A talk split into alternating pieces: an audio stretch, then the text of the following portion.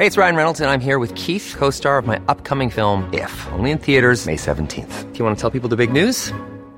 All right, I'll do. Sign up now and you'll get unlimited for $15 a month in six months of Paramount Plus Essential Plan on us. Mintmobile.com slash switch. Upfront payment of $45 equivalent to $15 per month. Unlimited over 40 gigabytes per month. Face lower speeds. Videos at 480p. Active Mint customers by 531.24 get six months of Paramount Plus Essential Plan. Auto renews after six months. Offer ends May 31st, 2024. Separate Paramount Plus registration required. Terms and conditions apply if rated PG. Wow. Nice. Yeah. What you're hearing are the sounds of people everywhere putting on Bombas socks, underwear, and t-shirts made from absurdly soft materials that feel like plush clouds. Yeah, that plush. And the best part? For every item you purchase, Bombas donates another to someone facing homelessness. Bombas. Big comfort for everyone. Go to bombas.com slash ACAST and use code ACAST for 20% off your first purchase. That's bombas.com slash ACAST. Code ACAST. How you day, how you day. It's another day to be great. And today we are talking about cross-cultural perspectives that you can gain from travel. Today's guest is Andy Steves. And a lot of what we talk about are ways to broaden your horizons and how you can learn something about the differences around you. You know, what is the cultural importance of travel? What is the difference between fear and safety? What are the best cities to travel to if you want to learn about nuance? You know, the specific difference with Europe and the United States and how understanding these differences can help you understand the world. Hope you enjoyed the episode. This is definitely a fun one for me. I, I geek out about these type of topics because it's reminiscent of how I grew up. But I also think as we become more globalized and more digitalized, an effort to understand our neighbors as well as the impact of what that could be for our future is so key in developing the next set of global leaders. So hope you enjoy and check it out. Love you.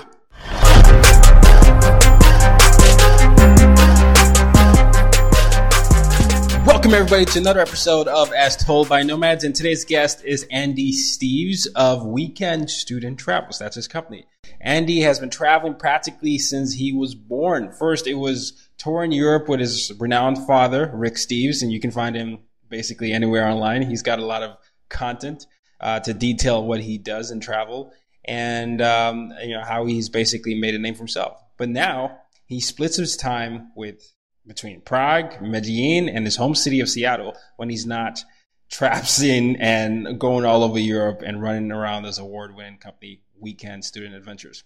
We're going to dive into a lot of things today, particularly because this podcast is about communicating effectively across cultures. We're going to dive into the cultural importance of traveling outside of the U.S. and the difference between fear and safety when traveling. Uh, very, very looking forward to this for a long time. So, welcome to the show. Teo, thanks so much for having me. It's great to be here chatting with you about travel. And uh, I like what you said about cross cultural connections. Man, that's so important these days.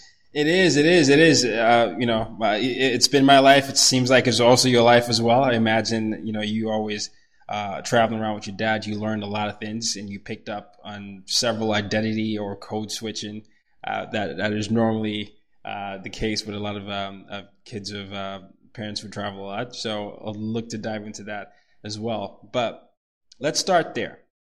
We, we're looking at the world today, and I want to juxtapose that with your, your youth. When you look at the world today, you see what's being promoted. A lot of division, a lot of my way is better than your way, nationalism. Um, we don't want you to come taint our culture. And you look at how you grew up. How does that jive with you? That's a that's a big question. I don't know how much time we got, but got um, you know, there, there's a cliche quote. I forget who it's from, but um, it says, "Those who forget history are bound to repeat it." And I think if you look at the the, the dialogue today, the xenophobia, the um, otherism that's happening both domestically in our country, in the U.S. and around the world, it's pretty scary. And right now, I'm training um, up to to lead some pretty serious three week tours through Europe. Serious, but also a lot of fun. Um, it's my responsibility to communicate culture and history across, you know, these seven countries in Europe.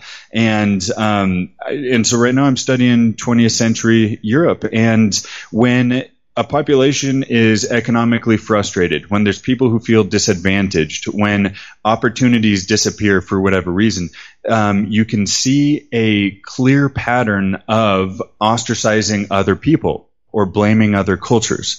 And um, and man, I tell you, it's such an important topic to discuss these days because um, the the same thing that's going on now was happening to populations back in 1930s Germany and Europe. And in the 1600s, you know, there was other conflicts against the Christians and the Muslims and the Crusades all the way back in the 11th century.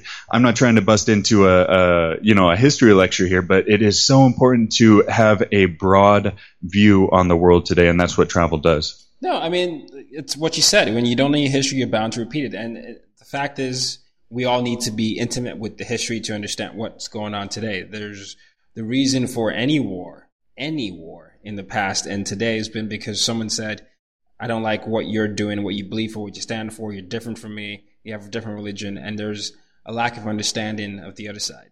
And mm-hmm, mm-hmm. that, that is, that is plain and rearing its ugly head in many, many forms today, which is so important to me uh, and it's why I love what, what you do and what your dad does as well. As a kid, when you know your your dad, Rick Steves, everybody knows who Rick Steves is, and you you I don't know what what it was like for you, but when you you found yourself constantly moving, how was that like initially? And then what did you learn about yourself from that experience? Sure. So, um, again, great question. Uh, to kind of set the scene, um, the way I grew up with my family and our travels was that my dad would go to Europe about three months each year, from Easter until August or so, and just about time to go back to school. And um, and so that's a long time to be away from your family. So my mom and my sister and I would go visit him about halfway through the trip for two or three weeks to break up that long separation. And um, and so each year we would kind of line up with our, my dad's trip in another place in Europe. One year was Italy, another year Black Forest in Germany, uh, one year Scotland, another uh, Ireland. So every year we would go out, but guess what? It was always exactly at the end of the school year. My parents would pull us out about a week early before school was out, and of course that's the the one fun week of school when you you know are on on good behavior all year to earn your duck bucks or whatever good behavior currency your your second grade teacher used. Um, so I had a mountain of them, but uh, uh, my parents would pluck me out of class and take me to Europe. So that among uh, missing end of school year parties and my friends' birthdays uh, it wasn't always, uh, I didn't always have my rosy glasses on. That being said, it really did make me feel comfortable in Europe year after year. I'd pick up friends. Um, and then when I had the chance to study abroad in Rome in 2008, uh, during my junior year at Notre Dame, um, that's when I real, really realized what a beautiful continent it was. And more importantly, I realized that when I push myself beyond my comfort zone, when I take myself out of the American bubble, if you know what I mean, um, and put myself into situations surrounded by locals, Italians speaking only the local language, I found that's where the real magic of travel happens. Um, and so ever since that that period in my life, and when I was about 20, 21 years old, I realized this is my passion, and this is what I've been pursuing for the last geez, 10, 10 11 years. And uh, uh, the, the, the key point here is that when you cross those cultural boundaries, it puts a face on those people. So to bring it back to how we started the conversation, politicians for years have been saying, "Oh, let's just bomb the shit out of Iran or let's bomb the shit out of ISIS." Well, obviously ISIS is horrible, but they're they're hiding out among civilian populations, and we ha- it's the world is more nuanced than that. And again, travel helps put a face on those people so we can begin to understand them because that's where that's that gives us the greatest mm, chance for peace. Gosh you're speaking my language here. So i you know I, I, I go to give talks and all this all the time and one of the things i always say is that the world is governed by binary systems in a world that is filled with nuance right? There's no one that is quite one thing just one thing or the other. And the danger that we have when we try to force people to put them in the box and say all you know, black people are this, all Arabs are this, or Americans uh-huh. are that. Is, is you miss out on humanizing and connecting and understanding how to really get people to to be separated from stereotypes that you've created, whether it's through media mm-hmm. or, or false stories, which is why history is also very important. And I imagine that what you're saying here, the cultural importance of, of, traveling outside the United States. I'm from outside the United States. I'm from Nigeria, so it's mm-hmm. mine would be my experience has been the re- the reverse. Uh, is is you're really encouraging people to start doing this at a young age, and, and from from what I've read about you, you try and get millennials to take a gap here after high school or college, and and and do that in exchange for actually in in yeah in exchange for the corporate jobs, and just you want them to explore an international adventure. Why do you feel like this is so important for people to do after high school or college?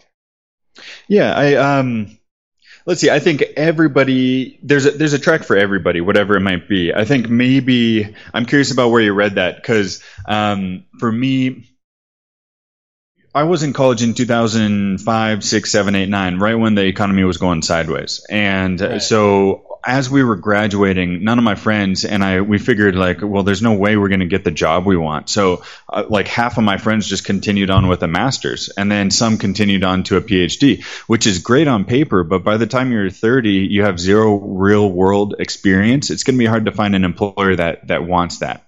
Um, and and so I feel like it's whether you study abroad, whether you travel independently over the summer, or wh- whether you take a gap year, I think you can learn a ton. And uh, definitely, the gap year is one where you can um, learn a lot about yourself, and it's at exactly the right time in your life where you got to develop that independence. It's kind of like uh, sink or swim, or you know, getting pushed out of the the nest as a little baby bird. uh, you know, the mom just kind of kicks them out when she thinks that they can fly, and and they do their best, and uh, you learn really quickly. You'll have challenging experiences for sure. Maybe you'll you'll get pickpocketed and lose everything, but that's when you really learn about yourself, and that's where you can really um, also learn about the world and how to communicate with people in completely different cultures. Um, uh, yeah.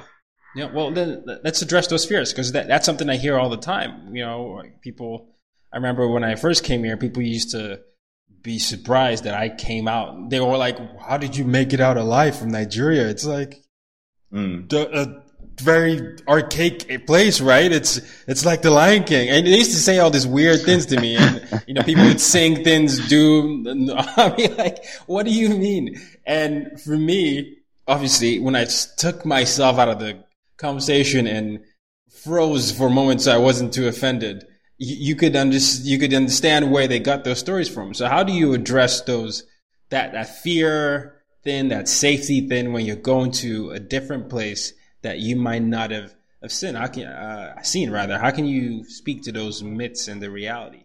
Um, I like to talk in anecdotes. So um, for me, I'm calling you from Medellin right now. Medellin Colombia. Uh, anytime you have a double L in this region, in this accent uh, of the people that live here, they they pronounce it as a J sound rather than a L, like a Y sound, like okay. in classic Spanish. So they call it Medellin. Um, I love to go to places where most gringos, most Americans, Westerners are afraid to go um, eh, when I'm not working in Europe. So, um, you know, me and my sister, we traveled to Rio and uh, Buenos Aires. We went to Southeast Asia, um, traveled to some pretty interesting places over the years. And um, then I had a chance to come to Colombia, and my family was like, Andy, why the hell are you going to Colombia? What's there? And then even when I was on the flight from Miami to Bogota to connect into the country, country for the first time. I was sitting next to an old lady who started taking notes down to tell me all the safe and dangerous neighborhoods. Mm. And and so as I'm coming in on this flight, looking down at night uh, on you know kind of the yellow lights of the city, I'm like, what the hell did I get myself into? Um, but uh, as soon as I touch down, you know, you just take your time and be very aware of your surroundings, trust your gut, and remember that fear is different from being safe. Um, and remember that those are two different things. And being fearful doesn't necessarily mean that you're safe. So I find that when you're traveling, just pay attention and, uh, you know, stay calm and really trust your gut. I this is coming from a, a, six foot two white male that speaks English. I mean, I, I have it as easy as can be, um, going through and uh, and com- communicating in my original language and everybody from Denmark to Japan needs to to learn my language in order for us to communicate you know what I mean but uh, uh, but so far I've been able to stay out of trouble for the most part um, get around as much as I need to and get what I need whether it's medicine food drinks whatever so um, I'm happy to go into any other specifics but uh, no but that's yeah, good. It's it's people forget how dangerous it is to just live in the states. I mean, our gun violence is insane. Um, you know, 30, 35,000 people are killed by guns every year, mostly in um, you know single shootings uh, where where one person is killed. Our media dramatizes mass killing so much, and that stays on the air for months every time it happens. Um, but the but the majority and the the true tragedy is just the the suicides, the accidental shootings, and um, and then the intercultural uh, violence. Uh, and and I just feel like more guns is not the solution. So, No. anyways, I don't mean to rant. No, it's okay. It's okay. This is this is your platform. Um, no, I love that. I love the distinction you made between being fearful and what safety actually is. Uh, I'll also add, oh, you know, much like anything, when you go to new environment, doing research is key. You know, this is all about we need to learn how to humanize other people. So do the research, call the people, make sure you have um, things that they're familiar around. Do things that you already normally do and build community around that. If you love soccer, or as I normally like to say, football, but whatever. Anyways, if you love the round ball that you actually play with your foot, or if you love uh, basketball or music, you know, find things around those things uh, and and you know build communities around that. Um, and gradually you start to find your way around those things. And you know, also like you said, when you get lost and stuff um, sometimes happens, some of the best experiences can come out of that as well. Definitely. For me, that's a that's a tip that I've been sharing for years. Bring your hobbies and your passions and your interests with you while you travel, um, because immediately you customize your experience to whatever gets you most excited. Um, and the great news is, it's usually free or very uh, affordable. Um, so much of tourism today has been mass produced or designed to be become very profitable. Because now it's big smart business. It's it's i don't know it's like half of europe's economy you know? Um, and, and so they've been, become very smart about marketing a all, all these activities to tourists whether it's from paris or rome or dublin. All these options that you have in front of you cost like 25 bucks and it's easy to blow through $300 in a day. But if you bring your own interest, whether it's cycling or jogging or yoga or, you know, um, um, you know, flag dancing, whatever, whatever it is that you're into, just Google it and see what events and what clubs and what meetup groups are going on in those places that you're going to travel to and, and uh, get involved. And that's been a great way to, to connect with, with people from different cultures and backgrounds. No, I love that. I love that. So a lot of your experience growing up and even now as an adult is you spent a lot of time in Europe. I, and Europe is, you know, it's a continent with different types of cultures, but I'm very interested in what you would say the differences between Europe and the United States. Oh, there's good question. Start. You So can start off with identity. You can start off with city wise. I'm just curious because Sure. I, I, I lived in Europe as well. I lived in Sweden and I have a lot of family in England. But Sure. After the World Cup, listening and, and listen to some people talk about immigration, um, and listen to a lot of my European friends who talk to me as a Nigerian living in the United States talk about certain things here, and a lot of Americans talk about Europe. It's very clear that you know there are very different ways of doing different things. So I'm Yeah. curious as to what your perspective is. Sure. Well, Mm, yeah, absolutely. This is going to be fun to talk about. So, Europe and the States, they're about the same size. There's 740 million Europeans and 325 million Americans. So, if you think about um, to compare the countries, they're relatively similar in size and GDP. Um, the country of the uh, of the states, USA, versus the continent of Europe, all of those added together. Right. Um, but they have double the population, and so uh, more than double the population. And so what you're looking at here is a continent that is much more dense, has a lot more people in it, um, many more languages, many more. You know, in the states, it's it's relatively diverse, but but people have been coming for generations, and they're all kind of blending, to, um, uh, amalgamating or blending together, kind of melting pot is the classic expression.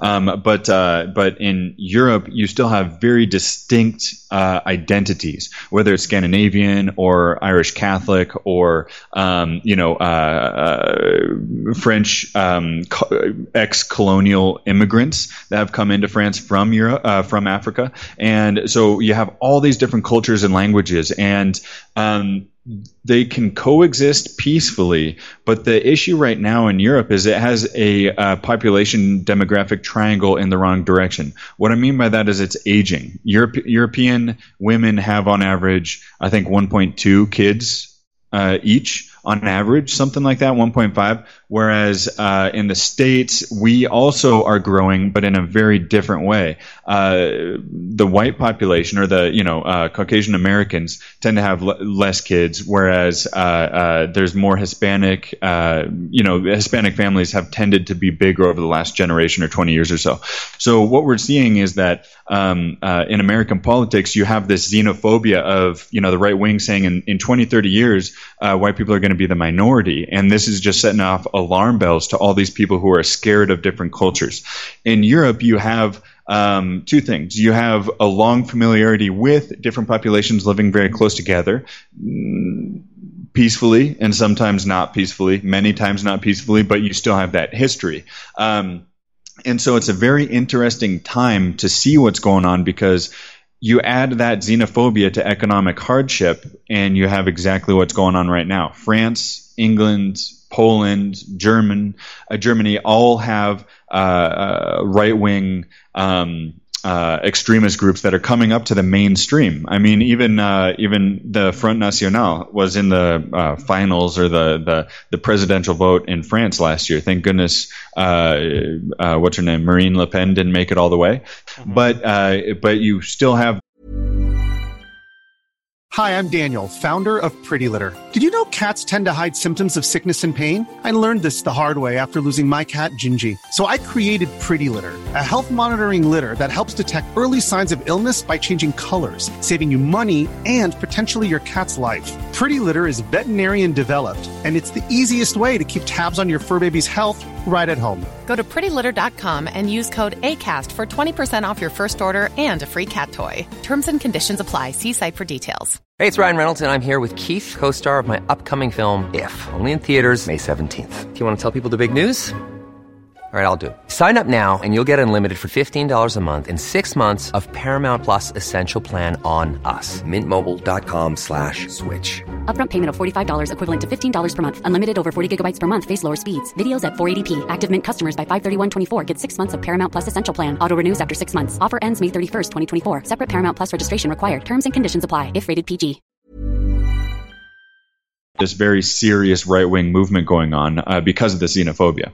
So again to, to compare and contrast you know uh, the density of diversity in europe is is many times that what we have uh, in the states. That being said the the us is a beautiful country lots of good people but uh, we just got to stay smart and not clamp on to the well let, let me say it this way not be passive uh, consumers of uh, of news. The last thing i would say because of that density of diversity in europe the density of population they are raised to consume a lot less. They consume much less gas. They consume much less energy and electricity. They they create much less garbage than Americans because we have the space and we have the uh, the backyard to to to create these massive uh, landfills out of sight of most people. So um, when you get to Europe and other countries all around the world, in fact, everybody consumes less than the than the states and Americans. So um, that's that's one thing that you'll see um, pre- pretty clearly look, Andy, I, I, know you do a lot of travel shows, but I really feel like you should you should do one that really highlights this because it's there's so much nuance there, and and mm-hmm. even listen to you talk about you know the, the, difference in the continent. I get excited by this because I have this conversations with a lot of my European friends. I have in Nigeria we were colonized by England, so you know. I'm mm-hmm. like the one, one, one of the few in my family that decided to venture out here. But eh, another thing that I've noticed uh, and you, you, can tell me if I'm right or wrong, is sometimes I, when I have conversations with people, they think, uh, people in Europe, they, they, think that America is so focused on race and all these conversations and identity, like African American, Asian American, Chinese American, all that. And there, particularly uh, if you look at this uh, soccer, with France, when people were saying, "Oh, we got," you know, look like were making a joke. France won the World Cup the French M, uh, the French ambassador sent a letter to Trevor Noah here to, to basically scold him and say, how dare you say that when uh. it's France? Like this is, this is our, we, we sing Les Marseille, this is us. And it was so interesting to me where when Trevor Noah responded, he said, all he was trying to say is that you can have, you can be both and it, it doesn't take away from the other And Yeah. a lot of people in France were so mad. Like, what is, why you're French? You came here. So that's it. And so I'm just curious about whether you've Hmm. noticed any of that. Well, no, there, there's all sorts. Of, I, I was seeing those graphics that you that you were mentioning. Uh, half the French team is colonial French Yeah. uh, expats or whatever whatever they're, called, um, and so I don't see anything wrong with calling that out. I mean, they they are they, they are where they are, and they, they came from where they came from. Um, I think that's something to be. I don't I don't think that takes away at all from the win. I Right, mean, it's exactly. uh, France still won, and they're wearing the blue um, the blue jersey, and and there you go.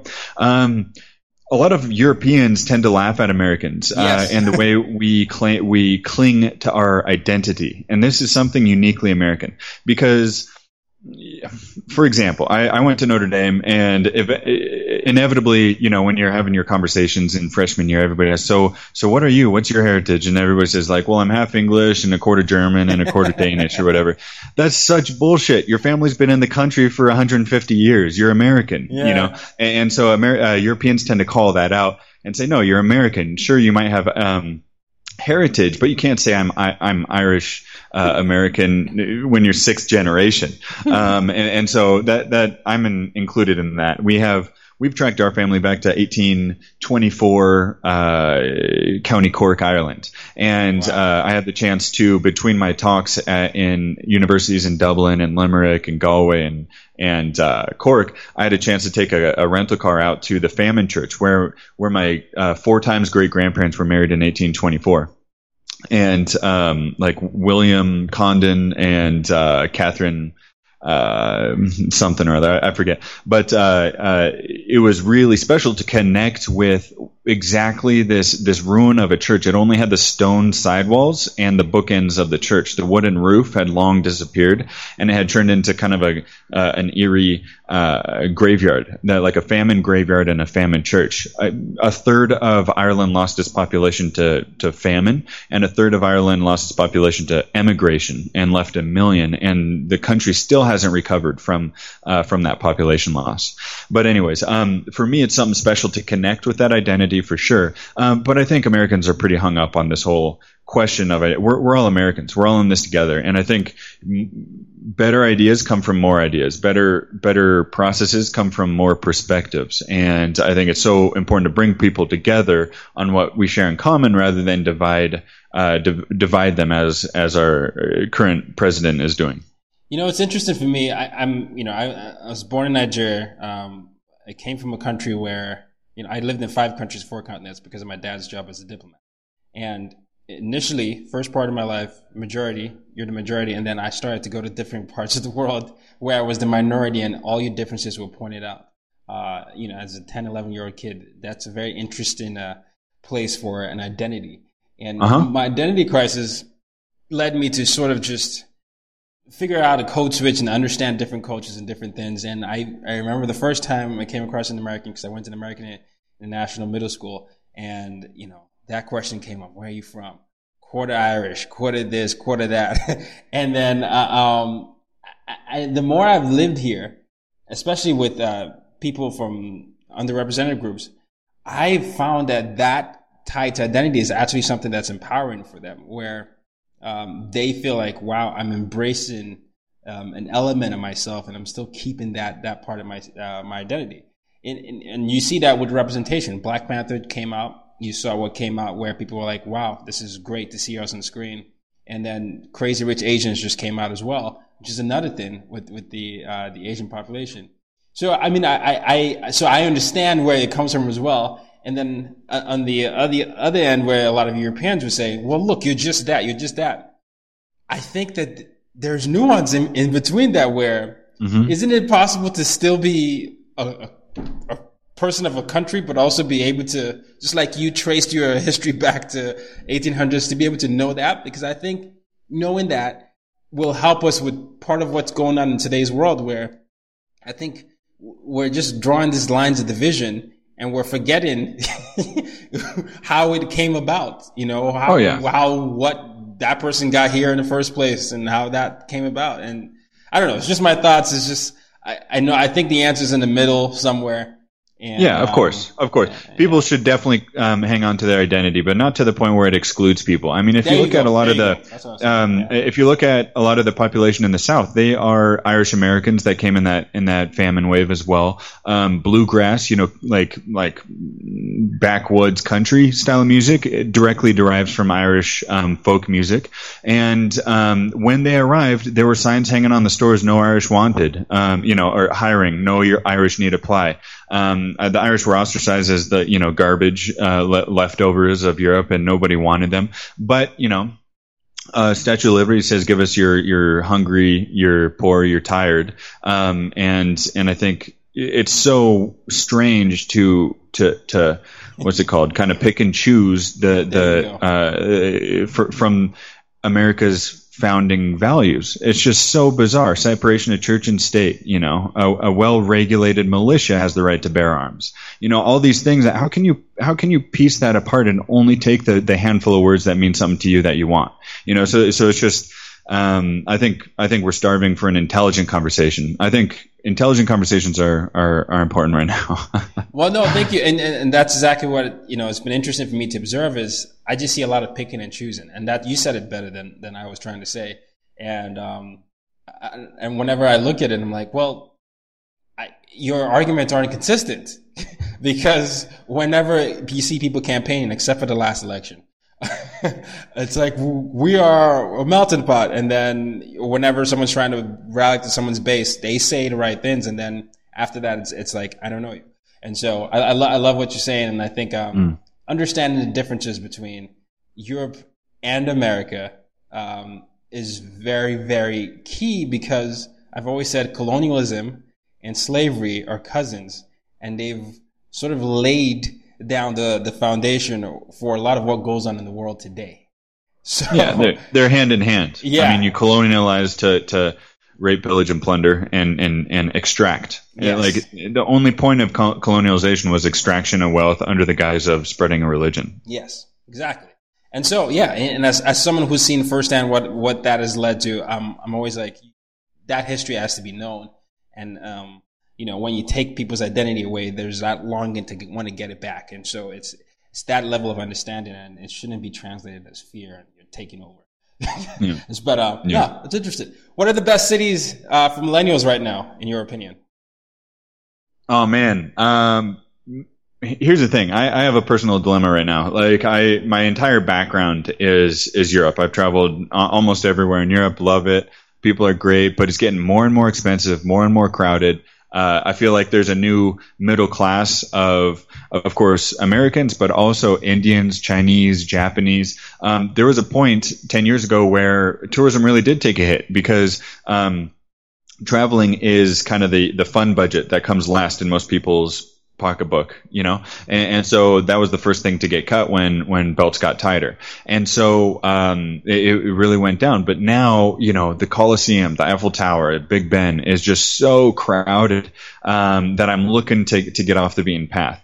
That's why in Europe I really like going um, to kind of not secondary cities, but uh, not not the top ten. And so uh, Krakow, uh, Budapest might be well in the top ten by now. Um, I've been living in Prague for the last six years, but now that's been it's just been getting crowd more and more crowded, more and more expensive because again, tourism Europe has been optimized so that they know uh, in the in the tourist center you'll pay three dollars for a bottle of water. Tourists will pay three dollars for a bottle of water. They'll pay exactly exactly sixteen for a sit down lunch. They'll pay exactly 36 for dinner, um, as long as it's nice, you know, and, and so just very quickly, you're eating kind of downtown Seattle, San Francisco, New York prices, uh, throughout your trip.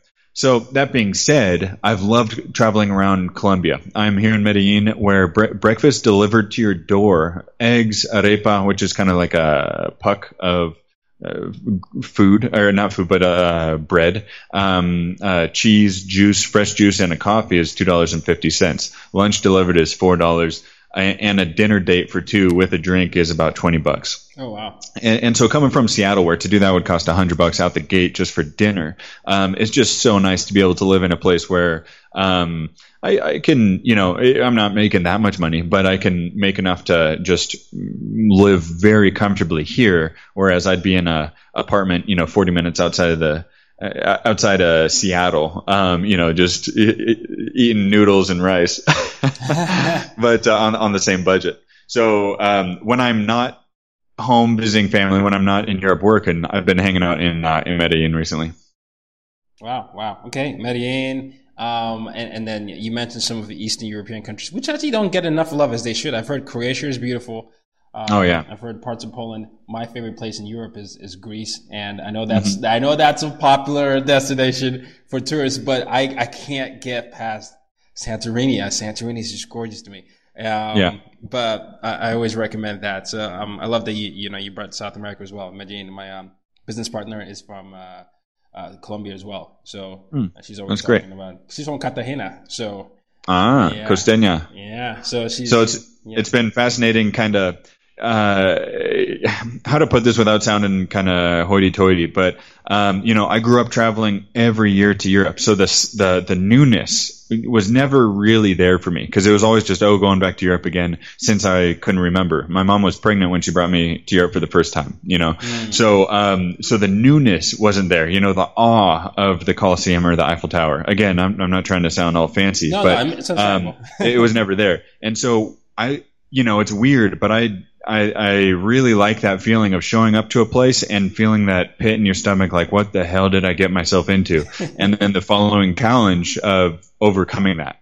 And so that's been something I've uh, enjoyed. And that's, you know, to be honest, two years ago when I came to Colombia for the first time, I was like, you know, I was like, what the hell did I get myself into when that old lady was not sure if she wanted to let me go, you know, on my own, um, sitting next to me on the plane. Um, but uh, with time and practicing my Spanish and my salsa skills, uh, I've, I've become more and more comfortable here. Love that. Well, then that segues into what your your second edition of your guidebook. Talk to us about yep. that. Yeah, so in 2015, I wrote my first book. It's a thir- it's a guidebook uh, featuring 13 of Europe's top cities. You can name them. Uh, I'm sure London, Amsterdam, Dublin, Rome, Florence, Venice, Budapest, Prague, Berlin, Madrid, Barcelona. Um, I'm sure I'm forgetting something in there, but uh, uh, these are some of my favorite cities. They're, I think they're where most people go on their first and second visit to Europe, um, and so I wanted to kind of make a very succinct summary of the top things to do on a three day visit, plus some options if you have extra time in any one of these amazing European cities. So uh, I figure the way I travel and the way most people travel these days is by city hopping. So the the book is called Andy Steves Europe: City Hopping on a Budget, and you can check that out on Amazon, Barnes and Noble, lo- your local bookstore, of course.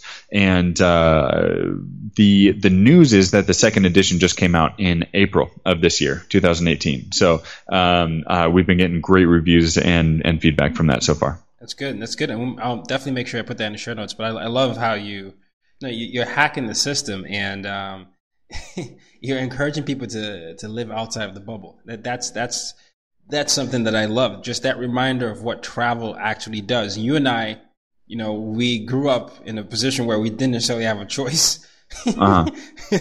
but that experience is is is um is led has led us to see that the world is bigger than most of us think it is, and it's in order for us to understand it, we have to actually experience it. So there there is that that element, and I think that's obviously why we're doing I'm doing the podcast and you're doing what you're doing with your book and and and Weekend Student Adventures. Can you um, talk to us about that and why you decided to follow your father's footsteps? Sure. So I studied abroad in 2008, had the time of my life, and me and my friends, we realized, wow, we have three day weekends. Let's travel around from Thursday night till, you know, Monday first thing or, or Sunday evening. So each weekend we'd go up to Venice or to, to Prague or to the Swiss Alps or down to Sicily.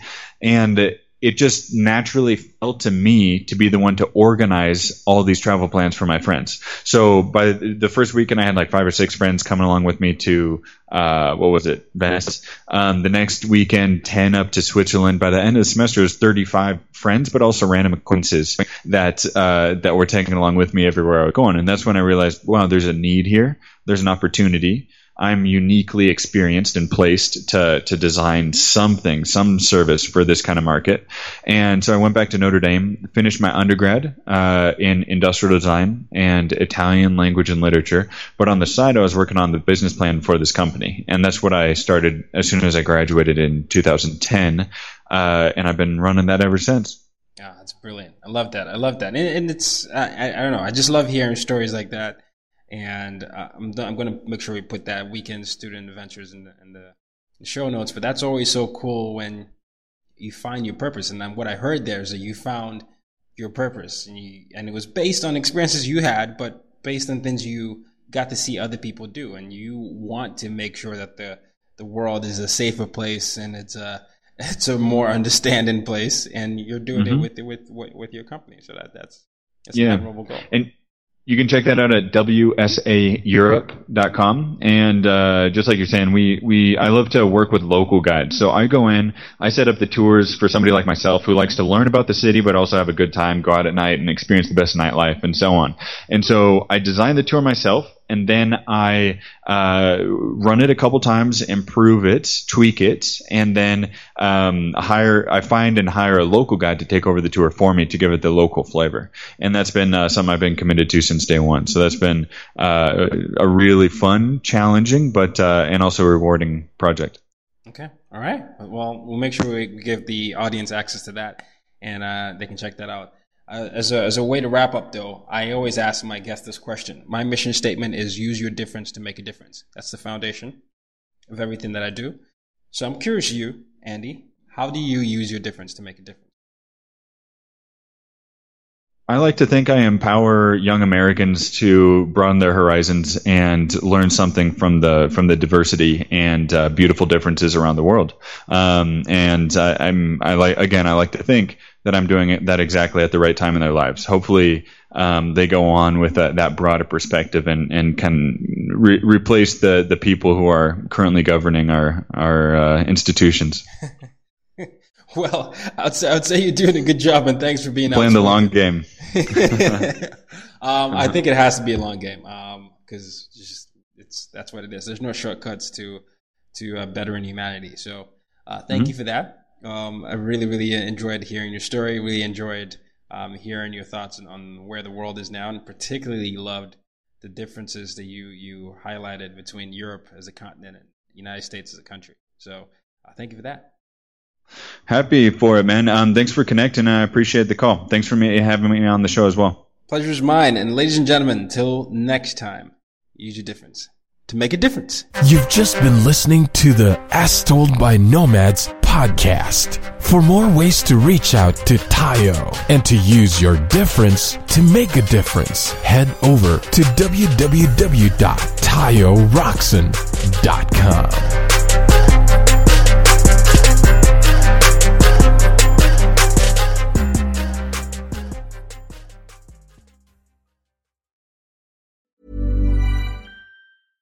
Hey, it's Paige DeSorbo from Giggly Squad. High quality fashion without the price tag. Say hello to Quince. I'm snagging high-end essentials like cozy cashmere sweaters, sleek leather jackets, fine jewelry, and so much more. With Quince being 50 to 80% less than similar brands. And they partner with factories that prioritize safe, ethical, and responsible manufacturing. I love that. Luxury quality within reach. Go to quince.com slash style to get free shipping and 365 day returns on your next order. Quince.com slash style. Hey folks, I'm Marc Maron from the WTF podcast, and this episode is brought to you by Kleenex Ultra Soft Tissues your ally to help tackle your allergy symptoms this season. I love the change of seasons, but nobody loves pollen and all those other things floating in the air that make you sneeze during this nice weather. Kleenex Ultra Soft tissues are hypoallergenic and allergist approved. So fight back against watery eyes and runny noses without worrying about irritating your skin. For this allergy season, grab Kleenex and face allergies head on.